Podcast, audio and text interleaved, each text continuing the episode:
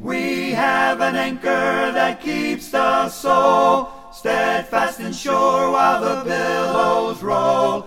Fastened to the rock which cannot move, grounded firm and deep in the Savior's love. The Anchor of the Soul with Mike Hickson, preacher for the Olive Branch Church of Christ in Olive Branch, Mississippi. And now, Mike Hickson. Aren't you glad to be an American? Aren't you grateful to live in a country that allows us the freedoms that we enjoy each and every day? It is a great blessing to live in this country, and I'm grateful for those who have paid the ultimate sacrifice with their very lives so that we might enjoy times like this when we can come together to worship God, to serve Him and for all the freedoms and favors that we enjoy. I want us to think for a moment or two, though, about the freedom that is available in Christ. There are a lot of people in our world today, whether they know it or not, they are in a form of slavery. They have been enslaved to a life of sin. And so, what we need to understand is that there is the hope for freedom. That we can enjoy the freedom that only Jesus can give. The freedom that is promised to us is available to all, and that's a beautiful thing. To know that regardless of our background, regardless of our state in life, we can enjoy freedom in the Lord. So, what made this freedom possible? What was the motivation by Jesus so that we might be free from a life of sin. Let me just call attention to the passage that was read just a moment ago by Isaiah. Look at John chapter 15, verse 13. And we're talking about the motivation by Jesus. That is, the motivation to free us from sin.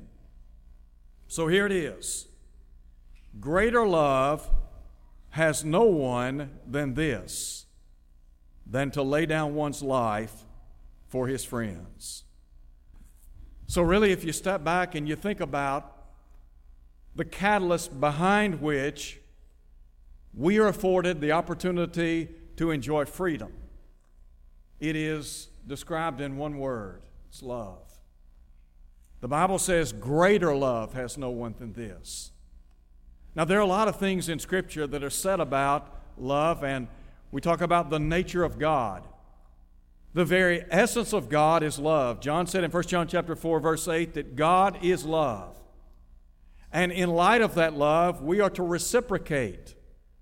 The Bible would also say in 1 John chapter 4, verse 19, we love him because he first loved us. Now you think about some of the declarations of love that are found throughout the scriptures. Jesus here speaks unequivocally of the love that he has. Look at verse 12. This is my commandment that you love one another. Listen to him. As I have loved you. The Lord has, in a very plain and forthright way, stated over and over again his tremendous love for us. I think about the words of John chapter 3, verse 16. When Jesus in the long ago said, For God so loved the world that he gave his only begotten Son, that whosoever believeth in him should not perish but have everlasting life. And so here's Jesus talking about the tremendous love that God has for us. Romans chapter 5, verse 8, the Bible says, But God commendeth his own love toward us. So to know that there is a God in heaven who loves us, Paul in Ephesians chapter 2, verse 4 would say, But God, who is rich in mercy, for the great love wherewith He loved us. Listen again to what Jesus said, verse 13 greater love. So, over and over again, the Bible declares the love that God has for us. But then, what about the demonstration of that love? Has God demonstrated His love for us? Is it possible for us to see in black and white the love that He has for us? Yes, there is. It's absolutely possible. In Romans chapter 5, verse 8, Paul said, But God commends his own love toward us. In other words, he manifests his love towards us, he demonstrates it. Well, how does he do that? Well, the Bible says, God commendeth his own love toward us, in that while we were yet sinners, Christ died for us. To know that the Lord emptied himself, came to this earth, took upon himself human flesh, and ultimately gave himself for our sins. John would write in 1 John chapter 4, Herein is love, not that we love God, but that he loved us and sent his son to be the propitiation for our sins. So, not only does God declare his love for us, but he demonstrates that love over and over again. Demonstrated on Calvary. And then the depth of his love. Would it be possible for us to put in human terminology the depth of love that God has for us? I'm not sure we can really fathom it. In Ephesians chapter 3, Paul said that Christ might dwell in your hearts by faith, and that you, being rooted and grounded in love, might be able to comprehend with all the saints what is the depth and length, the width and height. And then he talks about the love of Christ, which passes or surpasses all knowledge. Now, you think about the love that you have for your child. And it's very difficult for us to put in human words that bond that exists between us as parents and our children. It is, as we would say, sacrificial love. It is a love that would entail service on our behalf. It's unconditional love, isn't it? And so, the depth of love that God has for us, and then also the duration of His love. I want you to think about this for a minute. There will never be a time in your life that God doesn't love you. Think about that. There will never be a time in your life that God doesn't love you. In Jeremiah chapter 31, verse 3, Jeremiah talking about the love that God had for the nation of Israel. He said, I've loved you with an everlasting love. Now, look, I get it. Sometimes we are unlovable, and there are times in life when, based on what we do, what we say, where we go, the things that we do are frowned upon by deity. But just because, just because God does not condone our behavior does not mean that He doesn't love us. God will always love us. And you think about our imperfections, our frailties, our faults, all the things that sometimes stand between us and God, and yet the Bible says over and over again, God loves us. So when you leave here today, you can know that there is undiminished love for you by Almighty God. So we think about the motivation of Jesus. Why would Jesus make it possible for us to enjoy freedom, to be free from a life of sin and death? Well, it's because of love. But then there's a second thing I want to call attention to, and that has to do with the consecration of Jesus. You see, it's one thing to talk about love, it's another thing to demonstrate it. As I said a moment ago, God declared His love for us, He demonstrated His love in order for, in order for us to be forgiven, to enjoy freedom in Christ. It took Jesus going to the cross, didn't it? Now you think about the commitment level that was involved there. Jesus Christ, the Son of God, leaving heaven, the glories of heaven, and coming to earth to be born of a virgin. The Hebrew writer said in Hebrews chapter 10, speaking on behalf of Christ, a body was prepared for me. Here was the second member of the Godhead willing to come and tabernacle in human flesh. In other words, to be made of flesh and blood, so that he might go to Calvary and save us from sin. So I want you to understand, first and foremost, it was a voluntary death. Jesus went to the cross because God the Father had devised a plan whereby we would be saved. That plan would be ultimately realized in Christ. John in Revelation chapter 13, verse 8, speaks of the lamb slain before the foundation of the world. God, as we would say, drew up the plans. He was the architect, but Jesus was the agent by which this plan was consummated, brought to fruition, wasn't it? And so it took 100% commitment on his part to get the job done. So in John chapter 4, here's Jesus saying this My work is to do the will of him who sent me. In John 6, verse 38, I came down from heaven not to do my own will, but the will of the Father. I think about in the shadow of the cross, Jesus praying to God the Father and saying, Glorify me on earth. He said, I have finished the work that you have given me to do. God gave him a task, didn't he? The Bible says in Philippians chapter 2 that Jesus took upon himself human flesh. And being born in the likeness of men, the Bible says he became obedient unto death. Yes, even the death of the cross. You need to understand when Jesus went to the cross, he wasn't coerced, he wasn't made to go to the cross, but he did so voluntarily, didn't he?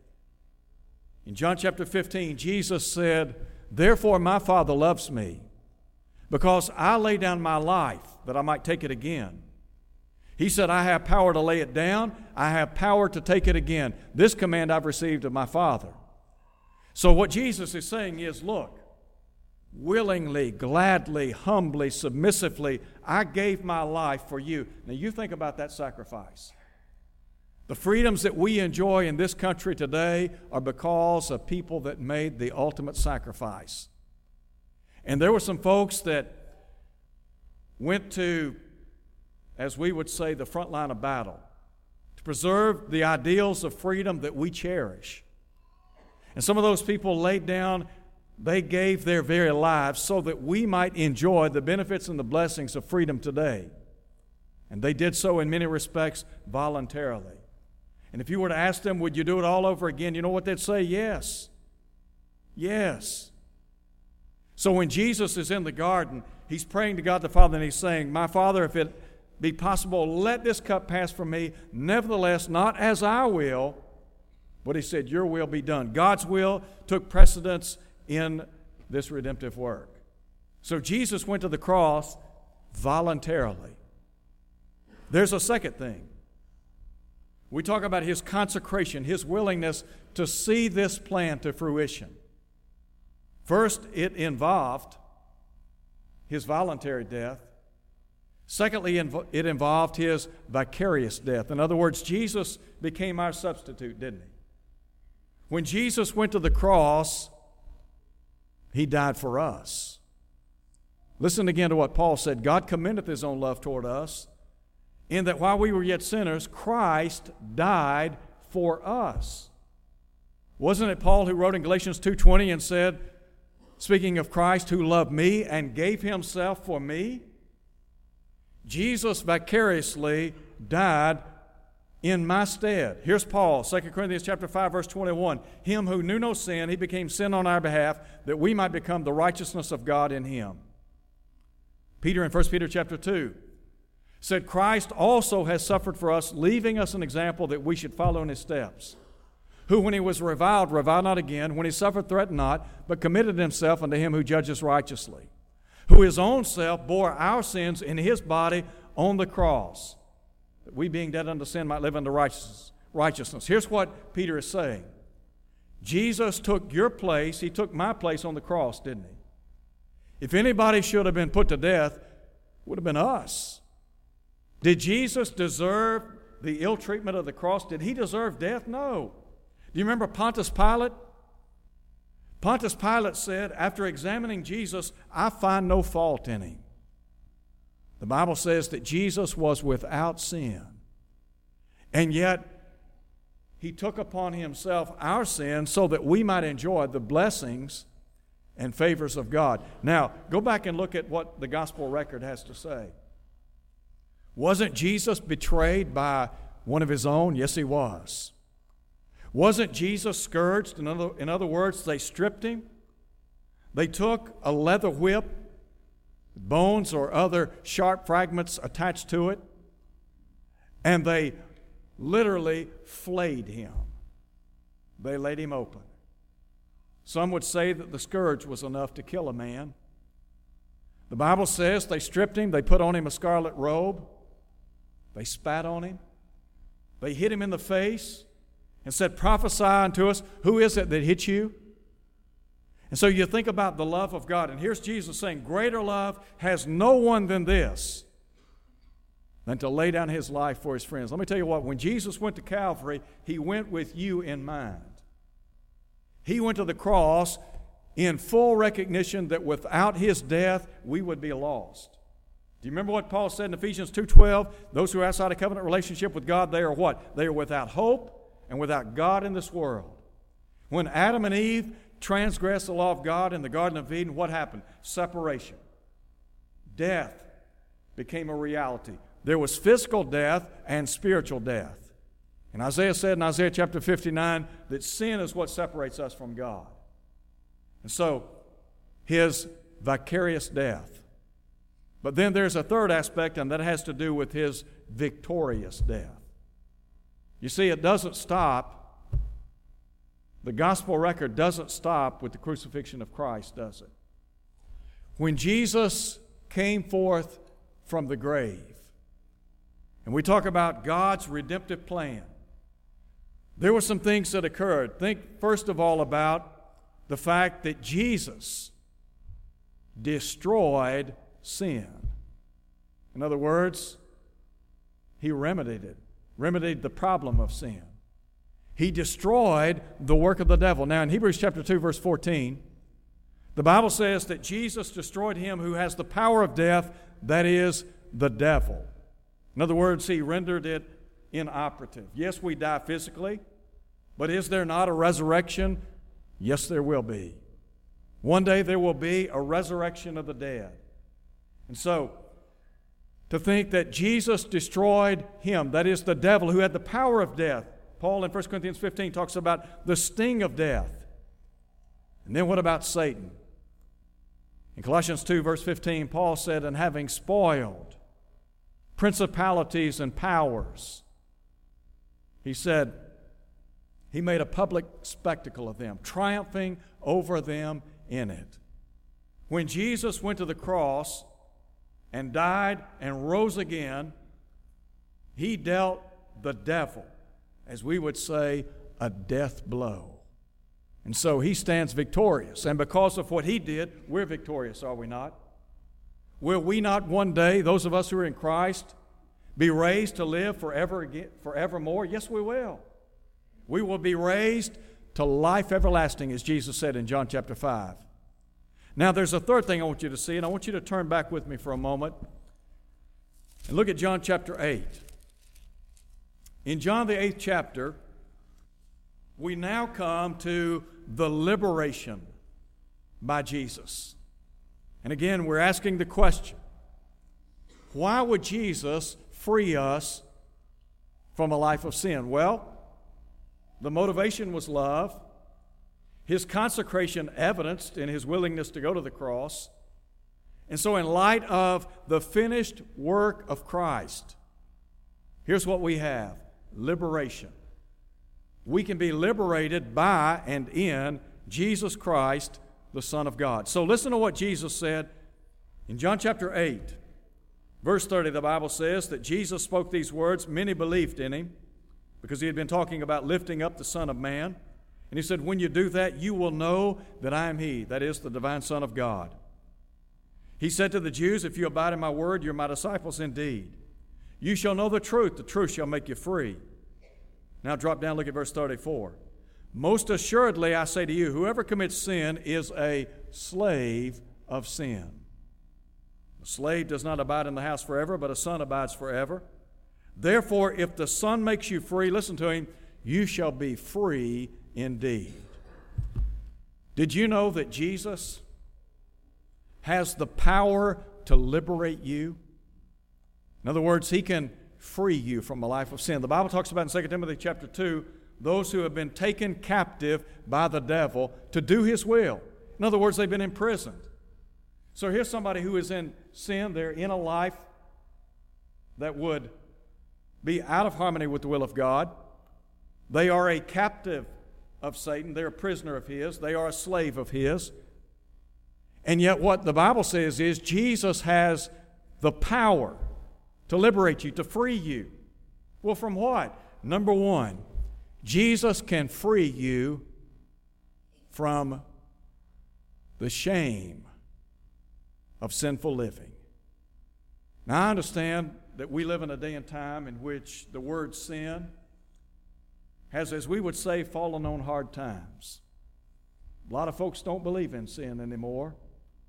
There are people in our world today that have redefined sin. Well, the Bible doesn't redefine it, the Bible simply defines it. A definition of sin, the transgression of the law in 1 John chapter 3 verse 4. Paul said all have sinned and come short of the glory of God. So, sin is a reality. And you think about the shame associated with sin. Now, there are a lot of folks today that live in sin and they know no shame. But I can tell you there are some people, and it might be that you're here today, and you are ashamed by the way you're living. You know that your mom and dad taught you better. You know your grandparents taught you better. You know that the Bible says you ought to be living better than you are but you've chosen to live in sin. And you're ashamed of your behavior. When Paul went to the city of Corinth, the Bible tells us that he spent 18 months there preaching the word. The Bible also says that many of the Corinthians hearing believed and were baptized. When you look at the city of Corinth and you think about the people that lived there, it wasn't a pretty sight. There were people that had given themselves over to idolatry. Some were living in immorality. That's why Paul said, Know ye not that the unrighteous shall not inherit the kingdom of God?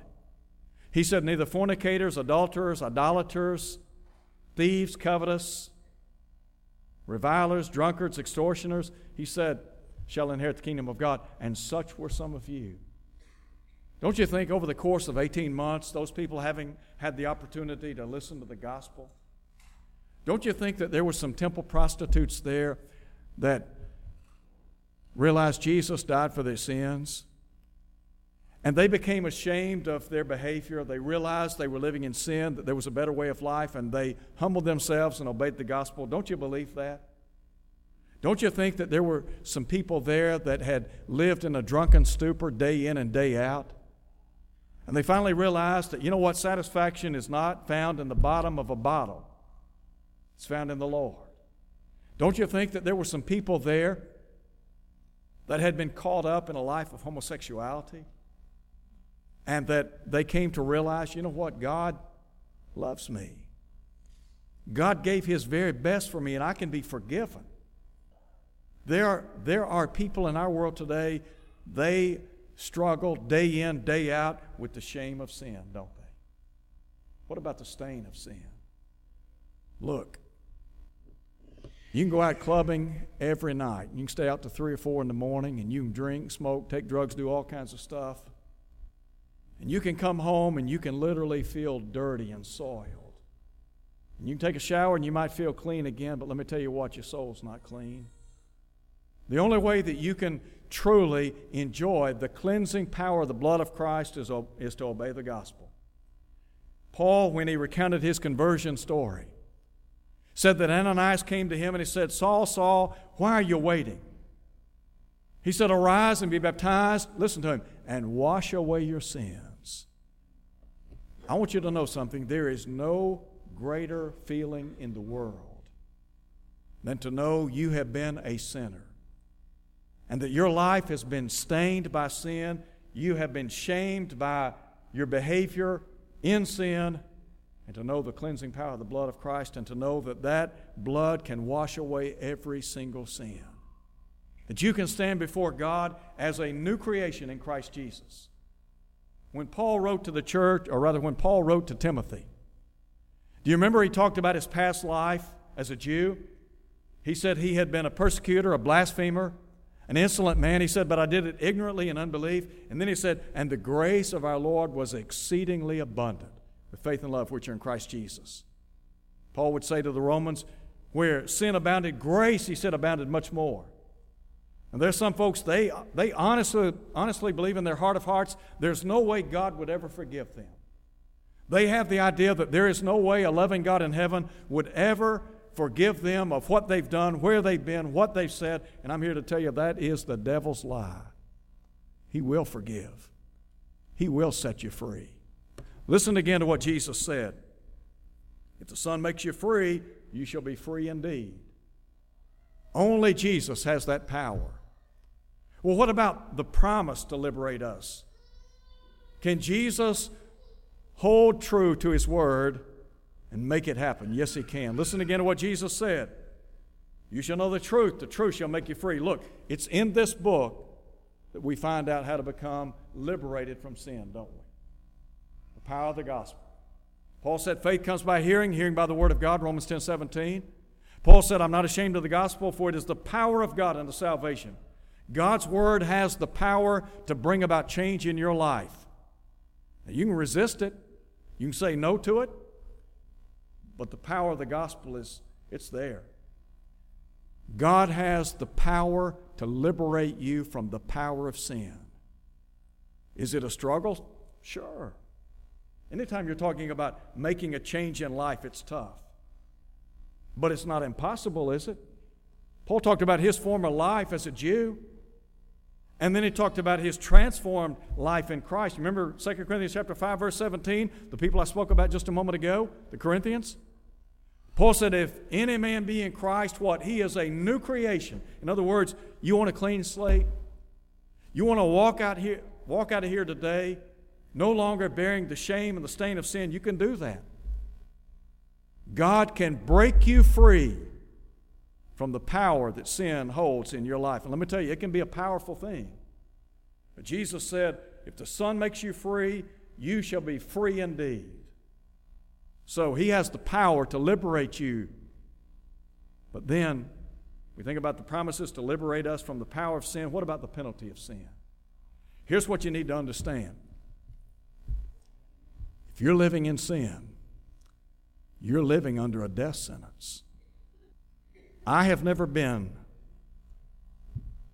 never in my life, have I been to a prison and been with people that are on death row. I've had the opportunity to preach in prison. I've had the opportunity to speak to inmates, but I have never had the opportunity to visit people on death row. And I can't imagine waking up every day knowing I've got a death sentence looming over my head. You need, to, you need to understand that if you're outside of Christ, you have a far heavier death sentence looming over your head. It's called the wages of sin. And Paul said the wages of sin, listen to him, is death. It is eternal separation from God. But the beauty is you can walk away from here free. Could you imagine going in to visit an inmate on death row and saying, I want you to know something today. I've got the paperwork drawn up. You can walk out of here a free man, a free woman. Don't you know that would be liberating?